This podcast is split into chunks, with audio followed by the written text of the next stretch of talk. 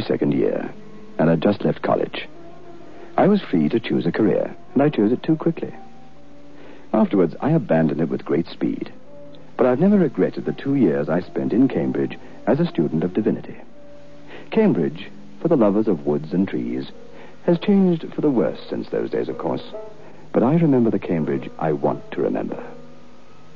One grey December afternoon, I went to the town of Medford. I was late in starting back for my lodgings, and as dusk was falling, I came to a narrow road I did not recognize. I was about three miles away from home, and I reckoned the road offered me as good a shortcut as any. The road was obviously seldom used. The wheel ruts looked old, and after ten minutes walking, I came to the house. And so began one of the strangest, and for a time, one of the most terrifying episodes in the whole of my life.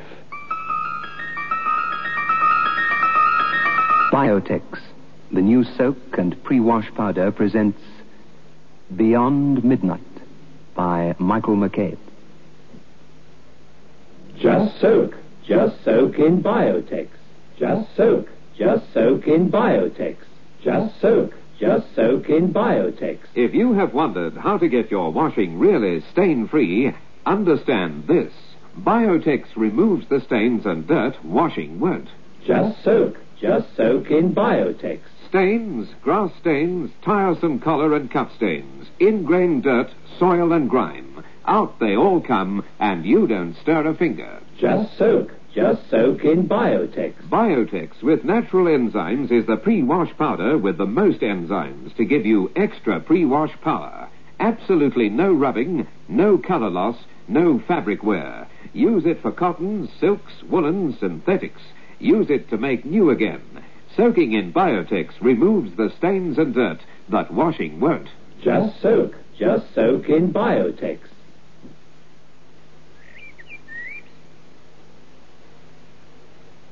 It was huge, the house, ugly and yet beautiful. The apple orchard that surrounded it was tangled and overgrown. Something bade me go up and try the door. It was locked, and so I continued on my way.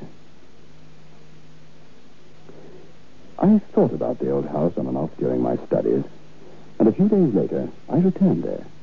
I found it again without any difficulty. I approached as before, and the door was locked and barred as before. I was about to walk away when I heard someone approach. I hid myself immediately.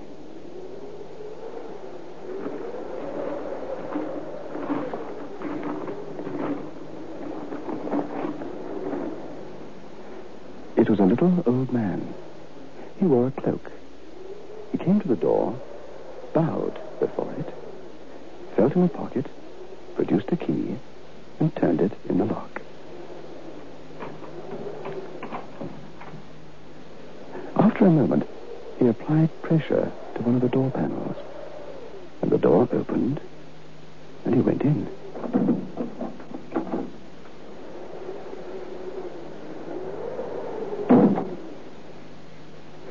After a little while, candlelight faintly through the shuttered windows, and squinting through a crack, I saw a lighted room, and, grotesquely out of proportion, I saw a shadow of someone seated rigidly, as if being interviewed by someone or something.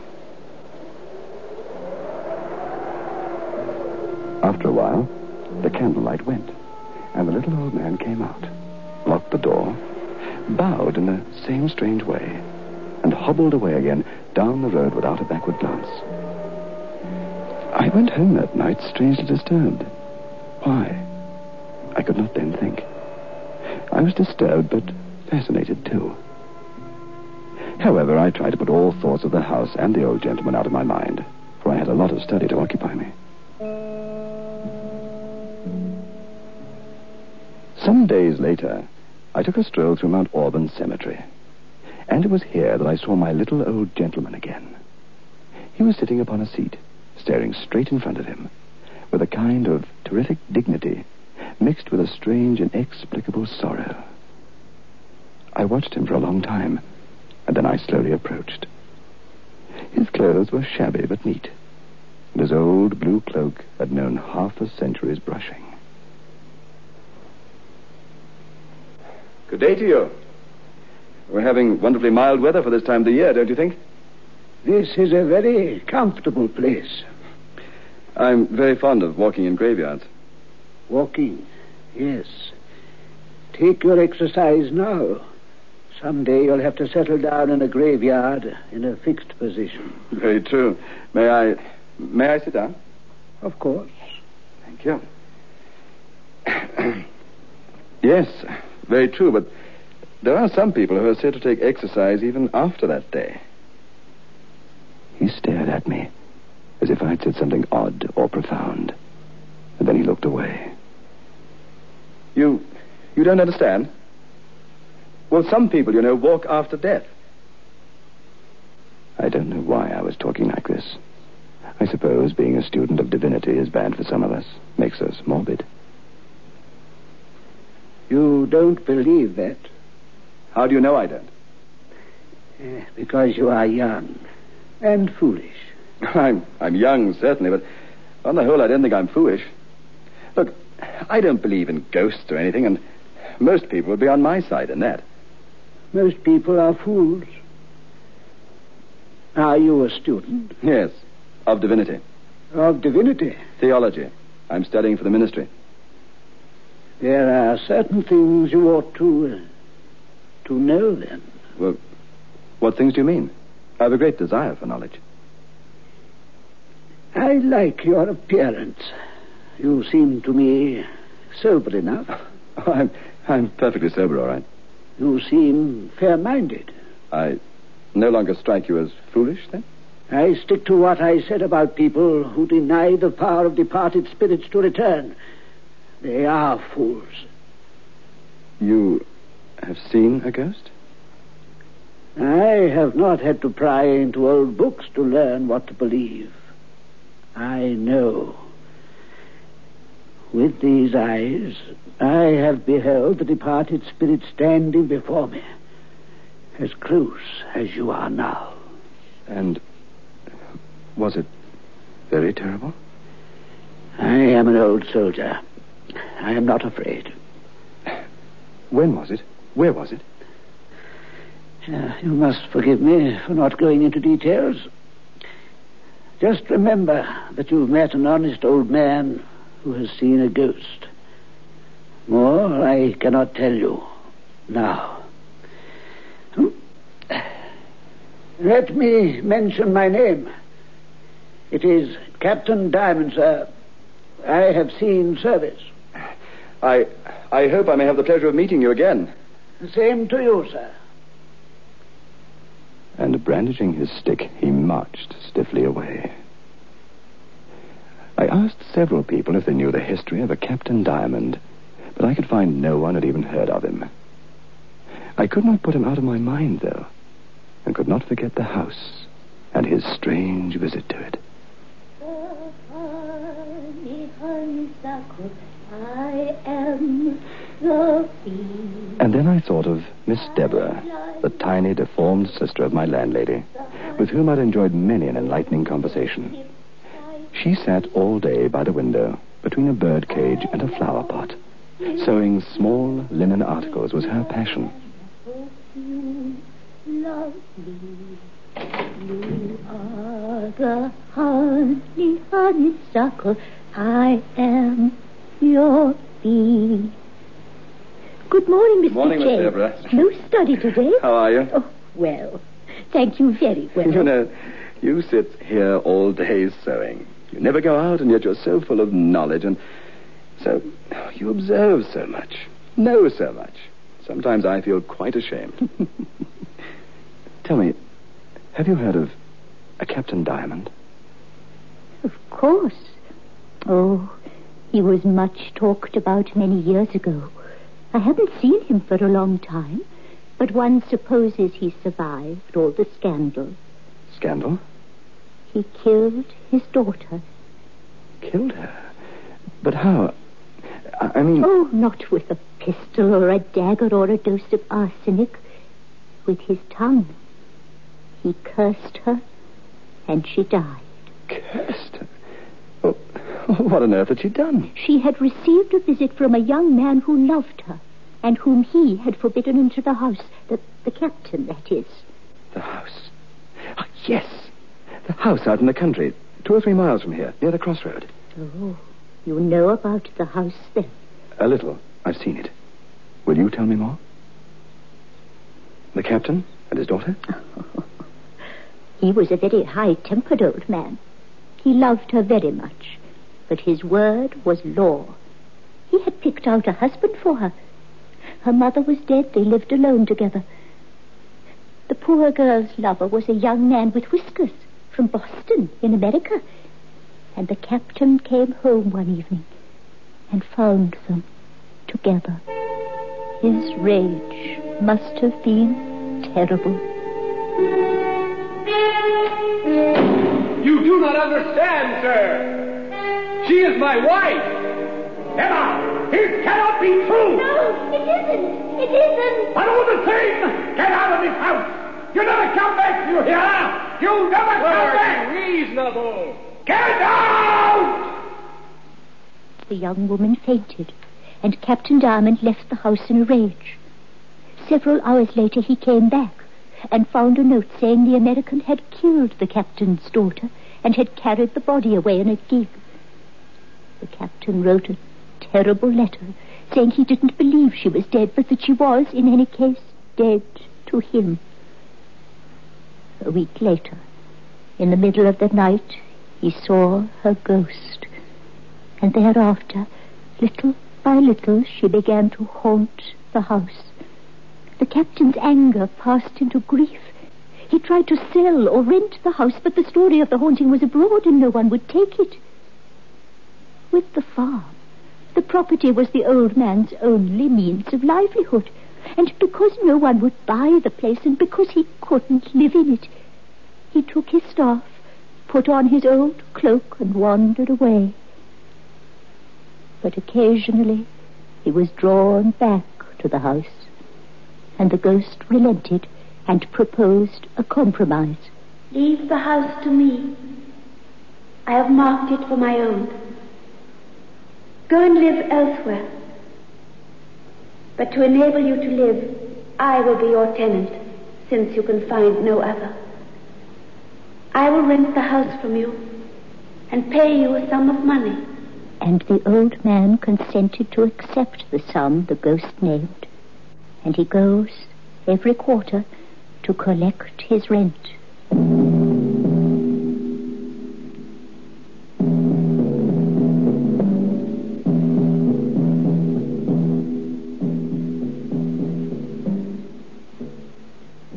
I feel like a new man. It's a lovely day today. I thought you had flu. I took a grandpa headache powder, and I'm worlds better. When colds and flu are about, Grandpa headache powders are what you need. Grandpa headache powders work fast because they dissolve almost immediately. Grandpa makes all those dreadful flu symptoms disappear quickly. So, whenever you're in pain, get fast relief. Get Grandpa headache powders. Ah, Grandpa. Just soak. Just soak in Biotex. Stains, grass stains, collar and cuff stains, ingrain dirt, soil and grime. Out they come and you don't stir a finger. Just soak. Just soak in Biotex. Biotex with natural enzymes is the pre-wash powder with the most enzymes to give you extra pre-wash power. Absolutely no rubbing, no color loss, no fabric wear. Soaking in Biotex removes the stains and dirt that washing won't. Just soak. Just soak in Biotex.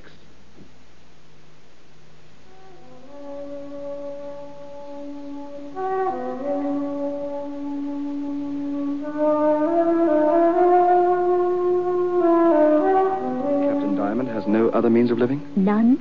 The ghost supports him. A haunted house is valuable property. And in what coin does the ghost pay? Silver.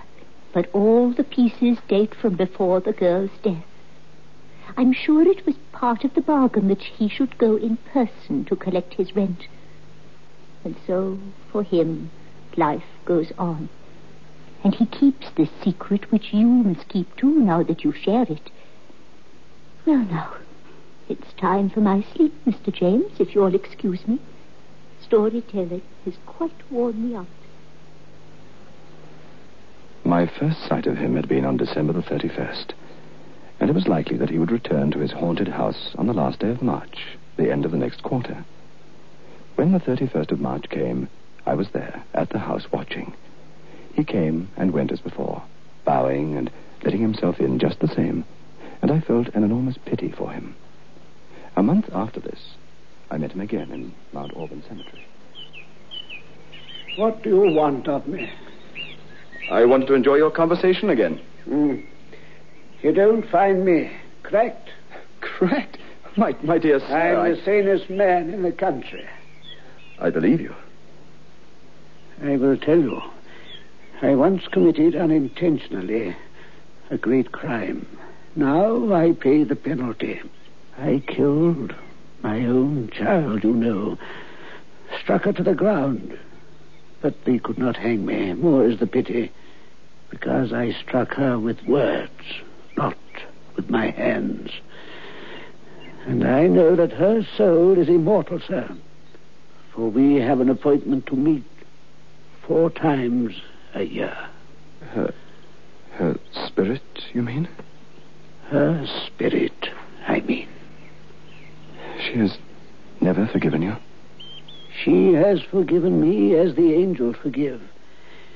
That's what I can't stand. The soft, quiet way she looks at me. I'd rather she twisted a knife about in my heart. I, I must go my way. I must be creeping along. I, I shall perhaps see you here again. Oh, I'm a stiff jointed old fellow, and this is rather far for me to come, but I should like to see you again some day, perhaps. What is your name? James, Roger James. Uh, look, please, please keep this little book. Pascal's thoughts. My name's written on the fly sheet. It's a book I'm very fond of. Perhaps it'll tell you something about me. I'm not much of a reader, but I shan't refuse the first present I've received since my, my troubles. Thank you, sir. And he took his departure of me. An old, shuffling figure. Terribly sad. Broken. On June the 30th, I decided what I would do. That quarter, I would wait at the house, but this time I would not conceal myself. He was a little early this time, and the candlelight already shone through the window shutters when I arrived. And when at last he came out, he found me waiting on the doorstep.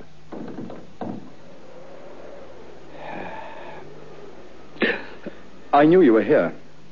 I came on purpose. I I hope you'll forgive me, but you did encourage me.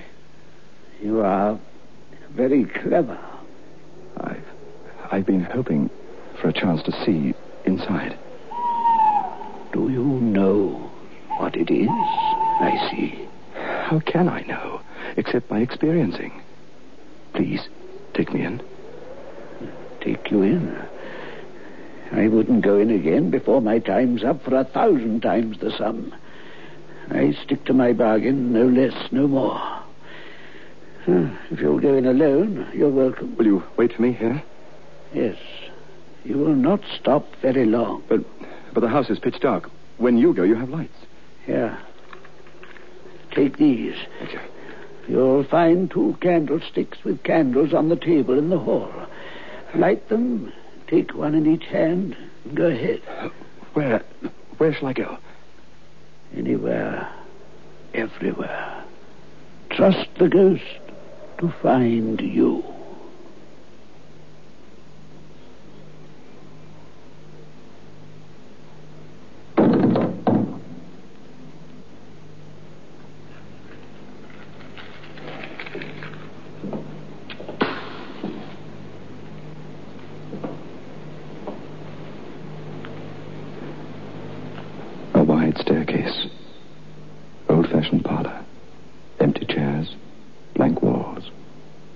Dining room where I might have written my name in the deep dust upon the furniture. Kitchen beyond. Pots and pans, eternally cold. Deep darkness. I came back to the stairs and looked up.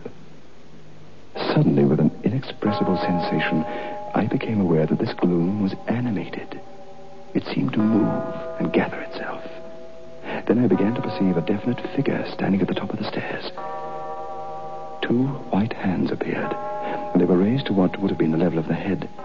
They were pressed together, and then the face was disclosed. It was white, strange, and in every way ghostly. Then one of the hands was waved to and fro as if in attitude of dismissal. I left the house. I did not look back. Outside again, the captain looked at me but said nothing. I felt something I can never explain. It was fear, yes, but something deeper, beyond fear. I hadn't the heart to disturb the old man's next vigil. Came the 30th of September. I was sitting in my room alone when there came a knock upon the door. I've come from the old gentleman, Captain Diamond. He's right down sick and must see you.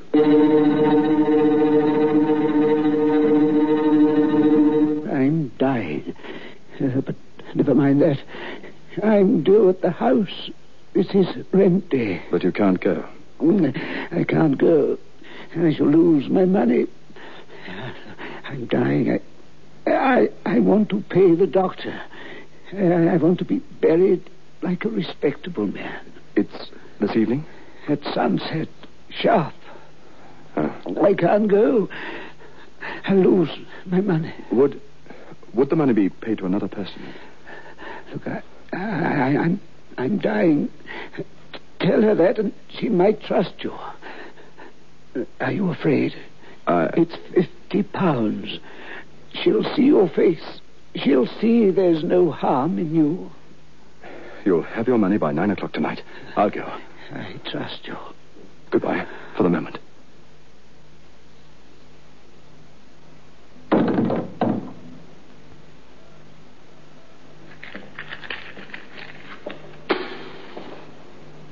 I waited for a long time. At last I saw it. The figure, the same as before. I've come in place of Captain Diamond at his request. He's very ill, unable to leave his bed, and so. Please pay me the money. Captain Diamond would have come himself if he were able to move. At this, the figure came slowly down the stairs, and I saw the white face. Instinctively, I backed away. The figure reached the bottom of the stairs and advanced. As it drew near, I saw that the face was perfectly human.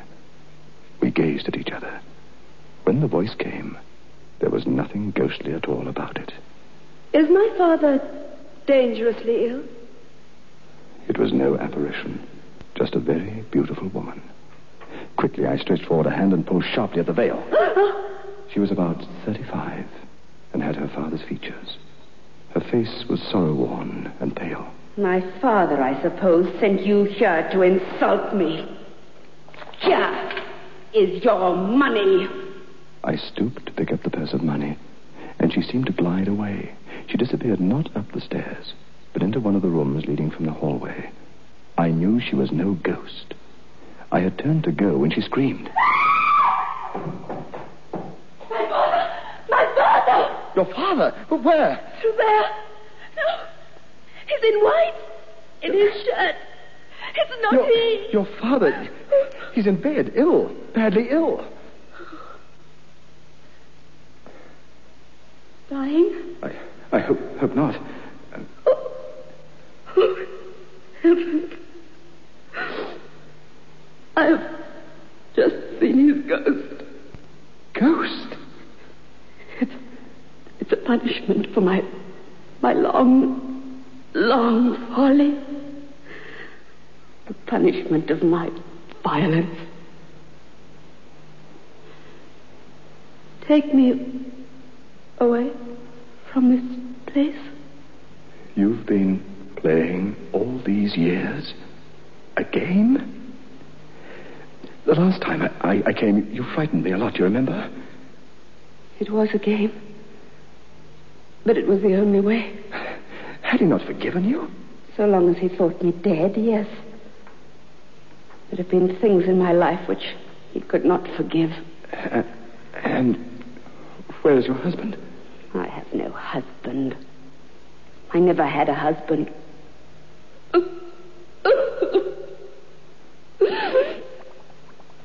It, it was he, my father. I him. I am leaving this place now. You're going to my father? Directly. Will you let me know tomorrow With- what you have found? With pleasure. But how will I communicate with you? Come, And she led me outside into the night and said, write. Just a few words. And put them under that stone. The stone there, by the well. Good night. But, but listen. It's all I- right. I know my road. Everything is arranged. It's an old story.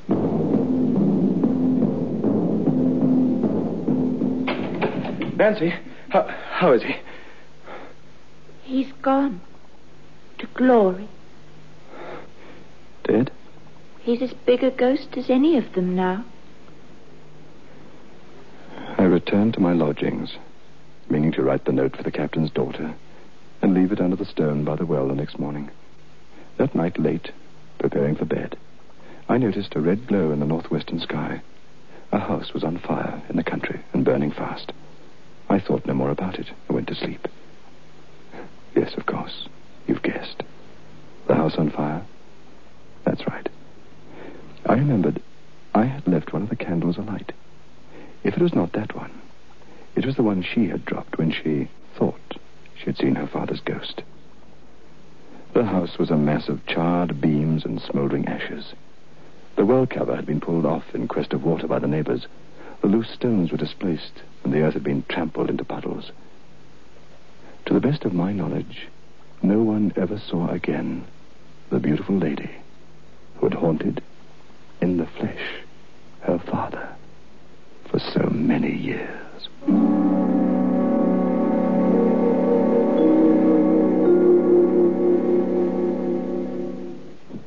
Just soak. Just soak in Biotex. Just soak. Just soak in Biotex. Just soak. Just soak in Biotex. If you have wondered how to get your washing really stain free, understand this. Biotex removes the stains and dirt washing won't.